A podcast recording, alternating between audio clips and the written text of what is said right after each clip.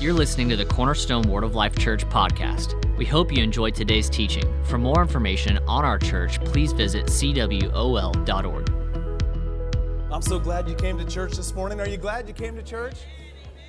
Amen. We're going to talk about serving this morning, and we'll probably continue this into next week. And so I encourage you to come back because it's important. But every time we talk about serving, lots of times we focus, and we're going to look at it here in a minute because I want to lay a foundation. You've been called to serve. Can I get a witness? Amen and no one in the body of Christ is exempt. And so I pray this morning as we talk about this, don't let it make you feel guilty or bad. That's not the point of this message. Yes, God will convict us and He'll challenge us to step up and put our hands to things, but this message is not to make you feel bad this morning, it's to challenge you.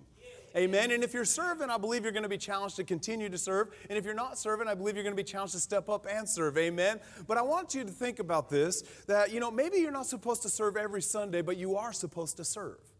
Amen. And as each part does its part, everything works together for the good of the body of Christ. Amen. And so we all have to be sure that we're doing our part. And I believe that God's got something for us. But when we talk about this, we usually talk about how our serving benefits those around us. We talk about how God has called us to serve, and He has called us to serve. But today, after we lay the foundation, I want to start talking about how serving benefits you.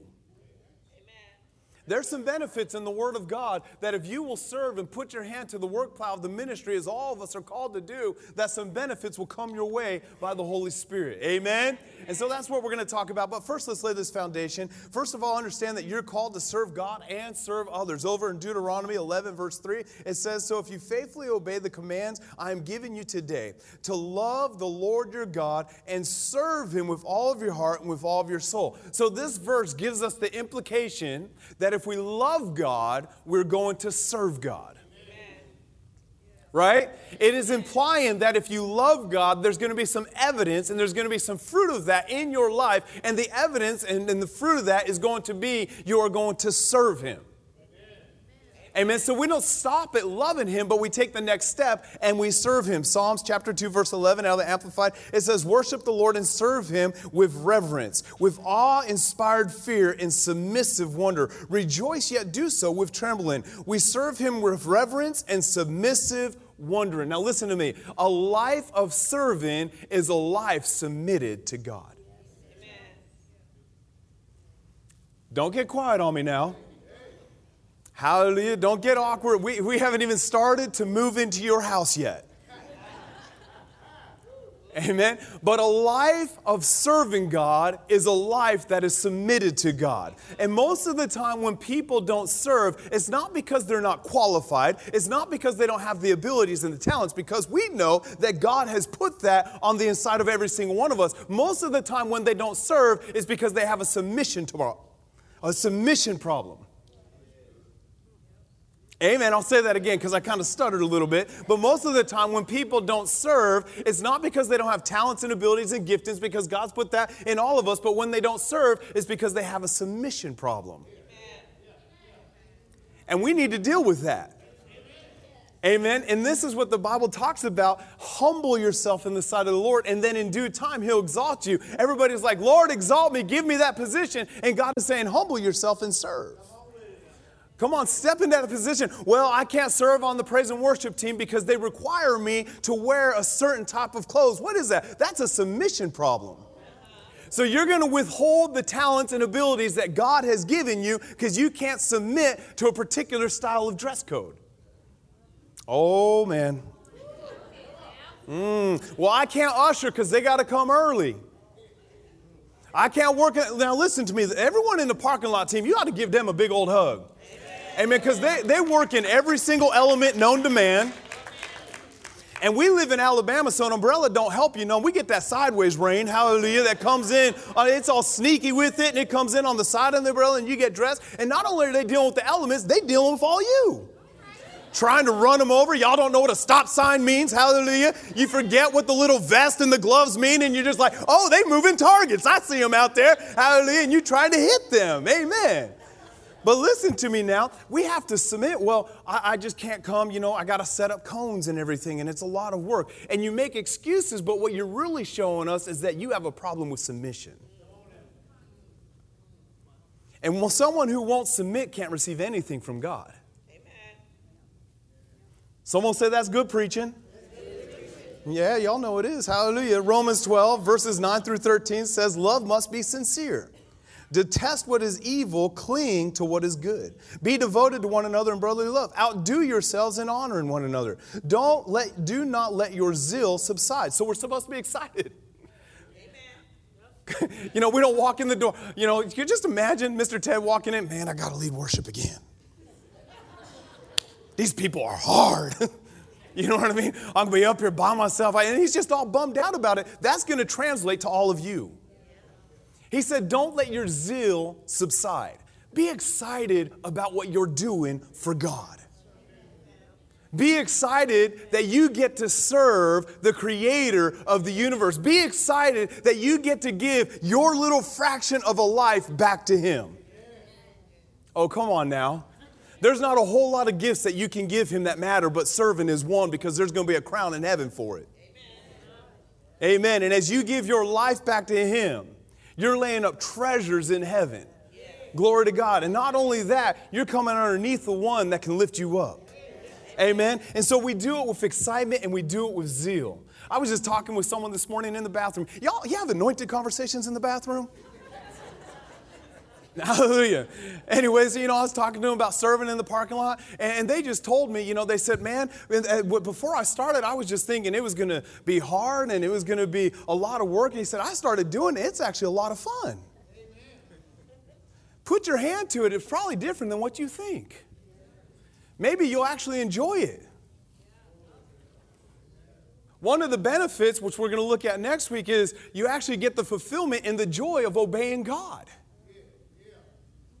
Amen. So serving's important. And so we see that we're supposed to do it with zeal. Do not let your zeal subside. Keep your spiritual fervor. Serve in the Lord. Be joyful in hope, patient in affliction, uh, affliction, persistent in prayer. Share with the saints in need. Practice hospitality. So we're called to serve the Lord, and we should do it with zeal. And as we serve God, it leads us to serve others. 1 Peter chapter 4, verse 10 through 11, just putting down a baseline, a foundation. Someone say, Glory to God as good stewards of the manifold grace of God. Now, have we heard anything about grace the last couple weeks?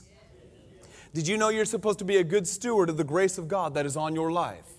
Amen. And that's all the graces of God that you're supposed to be a good steward of the grace of God that is on your life that has prospered you. And the way you're a good steward of that grace is you're a giver, just as Travis was talking about. You're generous with what God has blessed you with. You're a tither and you're a giver. And as you do that, you're being a good steward of the grace of God that has empowered you to become rich. Amen. What about standing grace? Be a good steward of the grace of God. When it comes to standing grace, how do we be good stewards of that grace? Well, when the devil comes and attack you, you don't lay down and let him run you over. No, be a good steward of the grace of God. He's empowered you to stand, so stand therefore. Amen. Be a good steward of the grace of saving grace of God. How are we good stewards of the servant grace? We practice fidelity to our King. I'm not going to walk away and shipwreck my faith. I'm going to be a good steward of the saving grace of God, so I'm committed to Him in all things. But it's the same way with serving grace. How do you be a good steward of serving grace that is on your life? It's very easy. You serve. And we're supposed to be good stewards over the grace that is on our life. Be good stewards of the manifold grace of God. And as you're good stewards over it, guess what happens? It increases. Right? Pastor, we don't have to review everything Pastor talked about last three weeks, right? Or actually, I think it was like 10 weeks. I don't know. Hallelujah. Glory to God. But I want that grace to grow. And so, as that grace, what do I got to do to grow that grace? Well, I've got to grow in it. I've got to be a good steward over it. Amen. Each of you should use whatever gift he has received to serve one another. Verse 11. If he speaks, he should speak as, a, as one conveying the words of God. If anyone serves, he should serve with the strength that God provides. So, that's grace right there. You don't serve in your own strength, you serve in his strength. So that in all things, God will be glorified through Jesus Christ whom the glory and the power forever and ever. Amen. And so we don't serve in our own strength, but when we do serve in the grace of God, God is glorified. Amen. And so we lift him up so others can see him. Galatians chapter 6, verse 10. We're just laying a foundation, then we're going to get after it. We're going to talk about benefits. Everyone say benefits. benefits. Hallelujah. We're going to look at it here in a minute. Galatians chapter 6, verse 10 out of the Amplified. It says, So then, while we as individual believers have the opportunity, let us do good to all people, not only being helpful, but also doing that which promotes their spiritual well being. When you serve in the body of Christ, whether it's on the parking lot team, whether it's as an usher, whether it's on the worship team, whether it's sound, whatever it is, you are promoting the spiritual well being of your brothers and sisters in Christ you are giving them an opportunity to grow in the things of the Lord. You're giving them an opportunity to grow in God so that they can receive everything that God has for them. And especially be a blessing to those of the household faith, those that are born again. Cotton Mather said this. He said, This is the true rule about doing good. The opportunity to do good imposes the obligation to do it. Just think about that for a minute. I'm going to read it again. This is the true rule about doing good. The opportunity to do good imposes the obligation to do it. And so we've got to get past seeing the opportunity and we've got to get over into the obligation that I'm going to do something about this. We've got to stop seeing the opportunity and instead take personal responsibility, understand that there's a gift in and a talent and an ability on the inside of you to do something about the opportunity that's before you. Oh, wow, look at that. The ushers need help. Somebody, instead of just seeing that opportunity, feel obligated to do something about it. I'm getting beyond the opportunity and over to the commitment. I'm not just going to criticize and talk about the problem, but I'm going to be a part of the solution. Glory to God. And when we do that, it creates growth and love in the body of Christ. When everybody starts doing what they are obligated to do. As everybody, come on, y'all smile at me this morning. Amen. Someone say, This is good. I'm trying to get you to believe that it is good. Hallelujah. Once we get beyond the opportunity and we fulfill our obligation, it allows the body to grow. Let's look over here in Ephesians chapter 4, verse 16. It says, He makes the whole body fitted together perfectly as each part does its own special work. You have a special work. And the thing about your special work is, I can't do it for you. You can't do my special work, and I can't do your special work. I can't do Pastor Mark's, and I can't do Pastor Ron. I can only do Robert's. Amen. And when I don't do Robert's, I steal my supply from the body right? It's about stepping in as individuals. And this is what I was saying. Maybe some of us, we feel obligated to serve every day. That's totally fine, and we need to fulfill that obligation. Maybe others of us, we feel like we're only supposed to serve once a month. Go ahead and serve once a month. It's about praying, finding out what God has for you to do, and then doing it. Someone say, no more excuses. What am I supposed to do? Now, listen, whether you serve every time we're together or not, every single time the doors are open, whether you're serving or not, you should be here. Mm, I'm going to say that again because that should be 100% amen. Hallelujah. Whether you serve or not, every time the doors are open, every time the doors are open, you should be here. And that's not just my opinion, that's the Word of God. He said that we should gather all the more together as the day draws nigh. So, what does that mean? If I only worshiped on Sundays, but now we're getting closer to Jesus coming back, I should be here on Sundays, Sunday nights, and Wednesdays. Glory to God. Why? Because I'm going to increase my gathering together because the Word of God told me to do that as the day draws nigh, right? And so it doesn't matter. Now, listen, just because you're here every time the doors are open, I believe you are, doesn't mean you're supposed to serve every time. I'm not trying to make anyone feel guilty or like they're not doing their part, but I do believe you have a part. Maybe it's once a month. Maybe it's once a week. Maybe it's like me and you feel like you're supposed to do it every time the doors are open. You're putting your hand to something. Amen? My point is, is there's something for everybody. There's something, nobody on the sidelines, everybody doing their part. Amen? And look at what happens. As everybody does their own special work, it helps the other parts grow so that the whole body is healthy and growing and full of love. And so the whole body's supposed to be healthy, the whole body's supposed to be growing, and the whole body's supposed to be full of love. And one way to accomplish that and to achieve that is by every single uh, part doing their part. Now, over in Galatians chapter 6, it talks about let us not grow weary in well doing. You know, when a few people are doing all the work, there's weary in well doing. Can I just go ahead and say something? It doesn't matter if you say yes or not, I'm going to say it anyways. Hallelujah. Don't let your life be a source of discouragement for someone else. Don't let your lack of serving cause somebody else to grow weary in well doing. I don't want to be responsible for somebody else walking away from the faith because they get weary in well doing because they're doing everything. Right? You know, when I was uh, going to Bible school, I was working and I was serving at World Outreach Church, Pastor Mark Brazee and Janet's church there in Oklahoma. And uh, it was a church of 200, 250. And uh, we were meeting in a high school because they didn't have a building yet. And so every Sunday we had to set up everything. We had to set up all the sound system, everything for the praise and worship team, everything you see up here on stage, all the speakers, the signage, the bookstore, the coffee store, all the children's areas. We set up the children's areas in the basement. We would load up the U-Haul on Saturday because there wasn't enough time to do it on Sunday before church. And then they'd pick me up because I didn't have a car. They'd bring the U-Haul to my apartment. They'd pick me up around 4:30, 5 o'clock in the morning. We'd drive to the high school and we'd set everything up. And there was only five of us that did all that. And because there was only five of us, it took us five five and a half hours to do all the work. I remember one time, this is funny, we prioritize stuff. You know, there's certain things you can live without of a service if we ran out of time. So we put the bookstore and the coffee house, that, you know, those would be the last things. I remember one time I was setting up the bookstore and I was almost done, and it was about 10:30, church service was about to start. People were coming in, and they saw me working, you know, covered in sweat, just been doing everything. And one person walks up and they see me working the bookstore, and they go, Hey, I see you're struggling. You need any help with that? And I thought to myself, You about five hours late where have you been all morning? You know what I mean? No, I don't want your help. I don't even, anyways, how, I don't even want you here. Get out. Of here. But my point is, is a lot of those guys that did all that work got really discouraged. Now, I only had to do it for two years, then I got to move to Alabama. Woo! but when a few people are doing all the work, it breeds discouragement. I'll say that again. When a few people are doing all the work, it breeds discouragement. And I don't want anyone be discouraged because of my lack of involvement.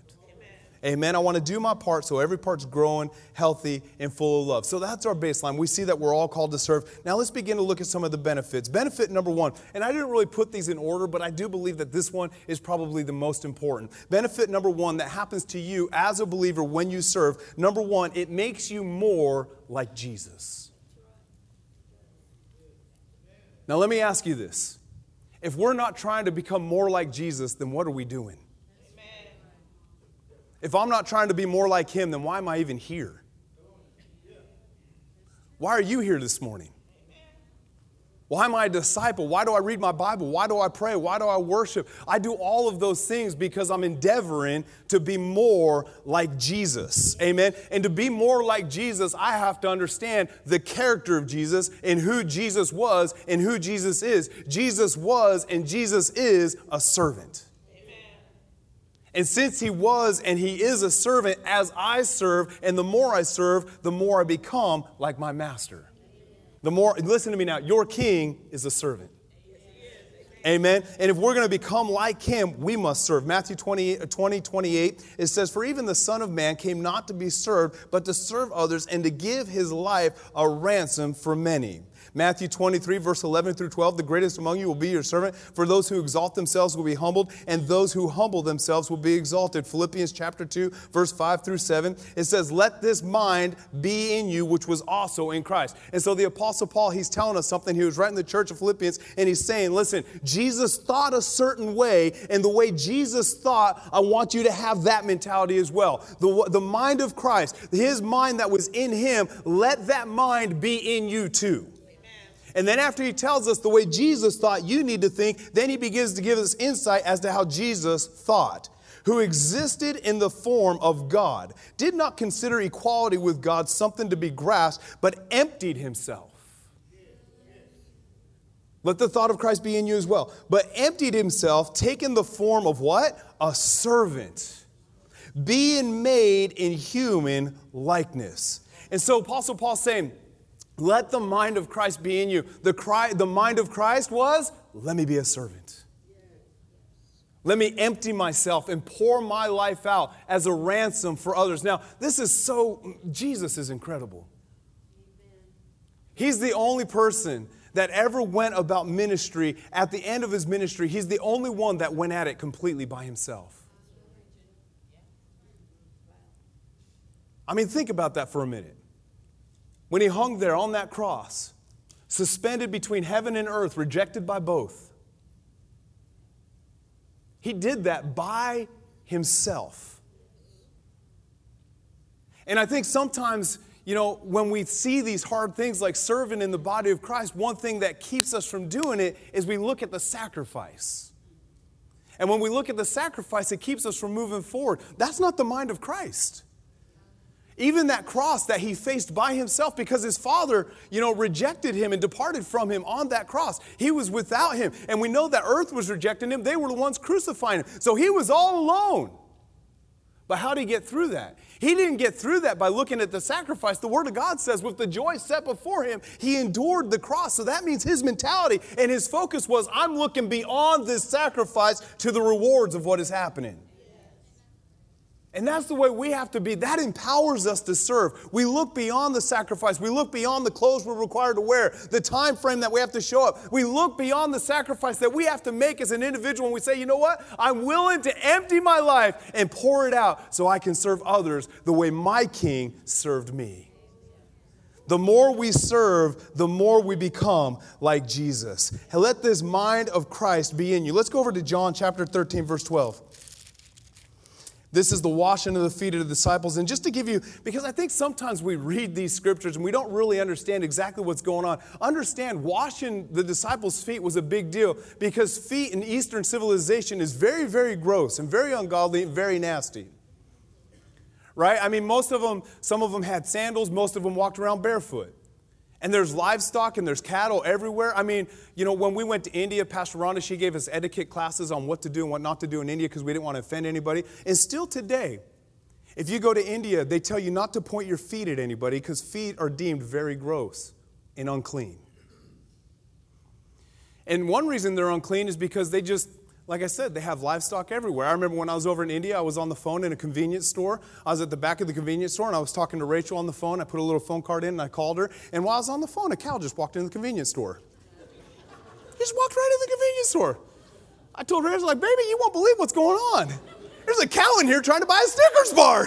you know, I don't know what he's doing, you know. And the, the owner came back, you know, came from around the counter and had this little wicker broom and started hitting it in the face and trying to get it out of there. And I grew up on a ranch, and one thing I learned about livestock is when they got to go to the bathroom, they go to the bathroom. They don't care who's watching.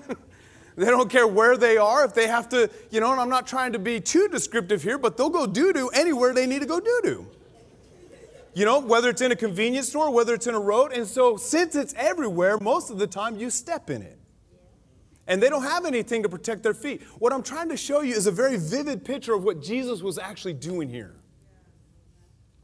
It's not like modern day society, you know, where you get home and you take off your shoes and your socks and maybe your feet smell a little bit like vinegar. Because you're all using that Gold Bond from Walmart. Foot powder, right? No, that's not what it was like. This is nasty. This is gross. But guess what? It wasn't beyond Jesus. Uh oh. Well, I can't serve as an usher. That's just beyond me. I'm above it. I can't serve in the parking lot. I'm above that. Jesus wasn't above washing the feet of his disciples. And I'll just go ahead and say this if your king wasn't above serving, you shouldn't be above serving. Because we're going to read scripture in a minute, but no one's greater than the teacher. Woo. So look at this. John, where are we at? Oh, yeah, chapter 13, verse 12. Thank you. Glory to God. In verse 12, he said this And washing their feet, he put his robe on again and sat down. Do you understand what I'm doing? You call me teacher and Lord, and you are right because it's true. And since I, the Lord and teacher, have washed your feet, you ought to wash each other's feet. Verse 15 I have given you an example to follow. Do as I have done unto you. What's one of the benefits? As we serve, we become more like Him. And notice what Jesus said As you've seen me do, go and do it to others. I've given you an example, and I didn't just give you an example, but now go and follow it. Kind of reminds me of don't just be hearers of the word, but let us be doers of the word. Amen. Over in Luke 6 40, it says, Students are not greater than their teacher, but a student who is fully trained will become like their teacher. This is the goal to become more and more like Jesus. Can I get a witness this morning? Amen. Well, how do we do that? We've got to serve. And so, one benefit, I want to become more like Him. The next benefit is it allows us to receive our training and develop our spiritual gifts. I believe this with all my heart. If you don't serve, you're going to miss out on part of your training. Amen. You're going to miss out on something because you know, uh, just like Pastor was talking about serving grace, serving grace just isn't for you to use when you're here at church, but you're supposed to use it at work too. Amen. And you need to be trained in that grace so you can use that grace at the workplace. When you receive, listen, God is always trying, there's so many different people we can talk about. I remember Joel Osteen, who's got a very large church in Houston, whether you agree with him, whether you like his teaching or don't like his teaching, he's got a church of 20,000 people. And I think when his dad was in charge of the church, it was about 7,000 people. And where was Joel Osteen? He was working one of the cameras. And then after his father passed away, he went from the camera to the pulpit and the church blew up but he served first. Even in my own life, I've been serving on the church since I was born. How, I've been in every Easter program, whether I wanted to or not. I remember one time I was laying on this cross and two Roman soldiers were beating me. And, and I remember his name was Jerry, and, and he had these long nails, and he, he was supposed to go next to my hand, but he actually hit my hand, and I started bleeding. And I remember after that Easter service, one lady came up to me and she said, You did such a good job acting up there. And I told her, I was hurt. You know, he hit me with the nail. That wasn't acting, I was in pain. You know, the man hit me. but I was serving, receiving my training. I remember one time they put me in the tomb and we worked this little extension ladder and I came out of the tomb and I rose from the grave and I went up the tomb and I was supposed to run across the nursery and come back and I was running across the ceiling and I slipped, uh, you know how they have those little trusses and you're supposed to walk on the trusses? I missed one of them, fell through the roof right into the nursery. Just Jesus dropping in, hallelujah, checking on the babies, glory to God. How y'all doing? Just raising from the dead, no big deal. I mean, it was fantastic but servant in the body. But guess what? The only reason I'm here is because God was able to train me, and the only reason God trained me is because I served. When you serve, He's able to teach you something that you need to go the places that you're going, whether it's in ministry or whether it's in work, whether it's in your career or listen to me, or in your family. As you serve, God's able to impart things to you that are going to help you in life. So, one of the benefits is as we serve, God teaches us some things. Let's look at Samuel. We all know this example. This is David with Goliath. Samuel chapter 16. I'm sorry, chapter 17. Verse 32 Don't worry about a thing, David told Saul. I'll go fight this Philistine. Don't be ridiculous, Saul replied. There's no way you can go against this Philistine. You're only a boy, and he's been in the army since he was a boy. But David persisted. I've been taking care of my father's sheep. What is he saying? I've been serving. And because I've been serving, I've been trained. And since I'm and I'm going to go ahead and just say this listen to me now. If you don't serve, you're not qualified to slay. You're going to have some giants that are going to pop up in your life. And if you want to slay those giants, you better learn how. And the way you learn how is through serving. David was qualified to slay Goliath because he was serving his father out in the field. And when he was serving his father out in the field, he was receiving some stuff from God that set him up for this opportunity. Now remember, he went beyond the opportunity to obligation. I'll do something about this. And look, let's keep reading. There's no way you can go. David persisted. I have taken care of my father's sheep. I have served. He said, And when a lion and a bear comes to steal a lamb from the flock, I go after it with a club and I take the lamb out of its mouth. If the animal turns on me, I catch it by the jaw and I club it to death. Well, that's pretty awesome. you know, I've done this with both the lions and the. Just, I mean, that's amazing. Someone make a movie about that. I mean, that's super cool. The lion's like, Nah, bro, I want some lamb chops. And David's like, Nah, clubbing it, just beating on it until it dies. I mean, this is epic stuff right? I mean, this is really cool, but where was he empowered to do this? He was empowered to kill Goliath because he was taking care of his father's sheep. Now, if you go back, well, let's just finish this. I take a lamb from its mouth, the animal turns on me, I, I club it to death. I have done this with both lions and bears, and I'll do it with this Philistine too, for he's defied the armies of the living God. The Lord saved me from the claws of the lion and the bear, and he'll save me from this Philistine. So you learn things while you're training in the field, so when you face stuff out there, you know how to deal with it.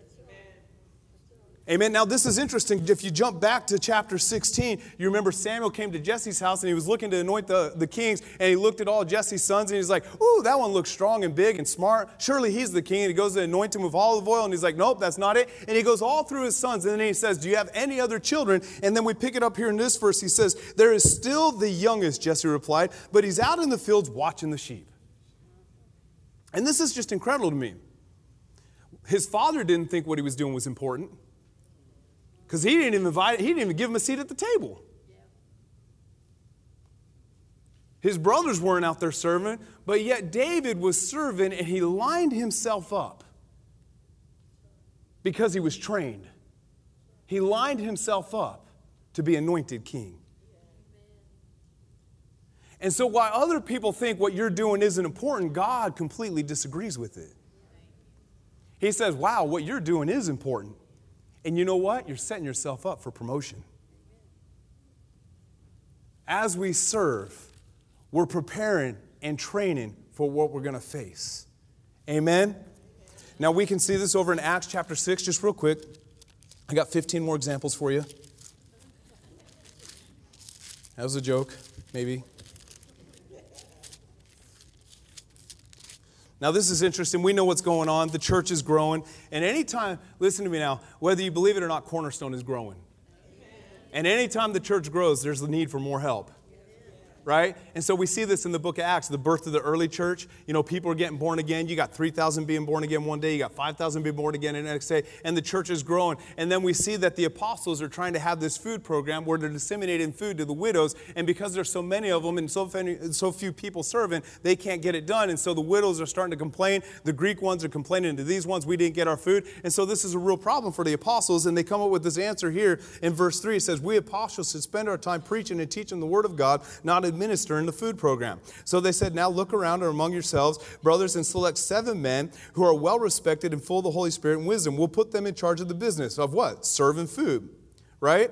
It says, then we can spend our time in prayer and preaching and teaching the word. This idea pleased the whole group, so they chose the following. Now, they choose seven men, but I just want to look at the first two. Number one, they chose Stephen. Number two, they chose Philip. Now, if you jump down to verse 8, what am I talking about? How it benefits you when you serve. When you serve, you receive training. So they selected Stephen and Philip and five other dudes, and they began to serve, and as they were serving, they were receiving the training that they needed. How do I know that? We'll jump down to verse 8. Stephen a man full of God's grace and power, performed amazing miracles and signs among the people. So he obviously received something while he was serving food and helping out the apostles. He was trained in that moment. So when God needed him to step up, God was able to use him in powerful signs, wonders, and miracles. Now, if you jump on over and look at Philip over here in chapter 8. A great wave of persecution began. Well, we'll jump down verse 4. We'll skip that for time's sake. Verse 4 But the believers who had fled Jerusalem went everywhere preaching the good news about Jesus. Philip, for example, went to the city of Samaria and he told the people about the Messiah. Crowds listened intently to what he had to say because of the miracles he did. Many evil spirits were cast out, screaming as they left their victims, and many who had been paralyzed and lame were healed. Someone say, healed. So there was great joy in the city. A man named Simon, who had been a sorcerer there for many years, claiming to be someone great, the Samaritan people, from the least, from the least of the greatest, often spoke of him as a great one. The power of God. He was very influential because of the magic he performed. But now, the people believed Philip's message of the good news concerning the kingdom of God and the name of Jesus Christ. As a result, many men and women were baptized. Then Simon himself believed and was baptized. So you see a sorcerer now getting born again and getting baptized because Philip, this crazy evangelist who served food to the widows received his training by watching the other apostles. Now, we don't have any time frame. We don't really know how long Stephen and how long Philip served the apostles and how long they worked in the food program, but what we do know is they served first and then they walked in miracles. What we do know is they received their training and then they walked in the power of God. If you keep on reading in Philip, you all know what happens. He sees the eunuch on the road reading the Word of God, and he looks all confused. He walks up to the chariot and he says, Hey, do you understand what you're reading? The eunuch says, How do I understand? I have no man to explain it to me. And then Philip says, Bro, an opportunity. I can explain this to you. So he begins to explain the Word of God to him. He gets baptized. That eunuch man then goes to Ethiopia and starts a church. so he's walking in the power of God. He's walking in signs, wonders, and miracles. He's getting people baptized where sorcerers are leaving witchcraft to come now follow Jesus. And then churches are being started because he first served. Remember what Jesus said the greatest among you will be your servant. And those who want to be first must be last. See, I don't know where this mentality came from that when we serve in the church, it's not a big deal. It is a big deal. Because Nada has only blessed the church and the community and everybody around you, but it benefits you. Serving as an usher, watching the power of God fall. Next week, we're going to look at how serving increases our faith. And it's important to grow in your faith but you're watching Pastor Mark go and pray for people. You're watching Ann Durant go and pray for people and watching the sick get healed. And then you're at work tomorrow and someone walks up to you and they say, Man, I've just got this terrible headache because you've been trained. You can say, I know what to do. Let's slay that giant. You pray for him right there at the drinking fountain, in the break room, wherever. Come on now. In miracles. Isn't this what Jesus said? That signs would follow those who believe the works that you've seen me do. Go and do greater works. You can't do the greater works until you've been trained. Amen. Amen. And how do you receive your training? Well, you get in your place. We see this in Mark chapter 5. Remember Jesus with the woman of issue of blood? She came and she touched the hem of his garment and she was healed. And in that same moment, there's Jairus. His daughter's dying. She's come to get the rabbi, to get the teacher. And Jesus says, Don't be afraid, Jairus, for your daughter's not dead. And then he takes Peter, James, and John with him right? They go to Jairus' house and they come in there and there's all those professional weepers. People getting, come on now, people getting paid to cry. Just fake. Can I just tell you, get the fake people out of your life. Get the fake people out of your life.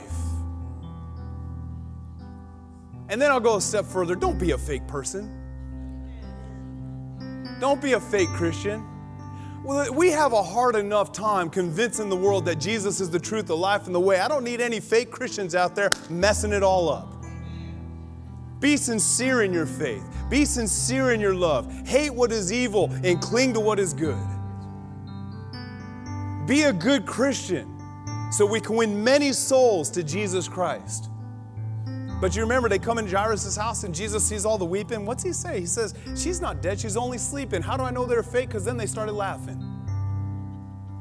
And it wasn't the power of God that made that transition for him either. So what Jesus do? He said, Get all the fake people out here. James, Peter, John, round them up and get them out. So he got all the unbelief and all the fakeness out of the room. Your life will radically change when you get the fake away. Amen. And then I love what Jesus said to her. He said, Get up. And then she got up, right? Well, now let's jump ahead to Acts chapter 9, verse 40. Peter goes to Tabitha's house, right? In the Greek, her name was Dorcas, but I like Tabitha better. It's pretty. She's lying there dead. Bunch of people in there. What's Peter do? Clears out the room, gets everybody out. And then I love this. Even the same exact thing that Jesus said to Jairus' daughter, Peter now says it to Tabitha. He looks at her and he says, Get up. And then the Bible says instantly she opened up her eyes. He grabbed Tabitha by the hand, took her out, and showed her to the people. How did he do that? He was trained. He served Jesus in ministry. And while serving Jesus in ministry, he received the training he needed to launch out into his own ministry. Now look at this scripture real quick. Ephesians chapter 2 says, For we are God's handiwork, created in Christ Jesus to do good works. Now, this scripture is important because when we look at Peter and we look at Simon, we look at Philip, we all relate that to ministry. But this scripture right here, that word good works, when you look it up in the Greek, is talking about at your place of employment. It's talking about what you do for a career and what you do for a living. You've been created to do good works at your job. Oh, come on now. You've been created to do good works in your house, with your family and your children. You've been created to do good works in high school and middle school and college. You've been created to do good works. But before you can do those good works, you must receive your training. It benefits you to serve because as you serve, God can train you and He can develop you in your spiritual gifts. And once you're trained and developed, then you're ready for the challenges that this life will throw at you. Amen. We hope you're inspired by today's message. If you want to hear more from the Word of God, head over to cwol.org. Check us out on YouTube or any social platform under at Seawall Madison. We believe God is working within you, and we want you to know Him so you too can make Him known.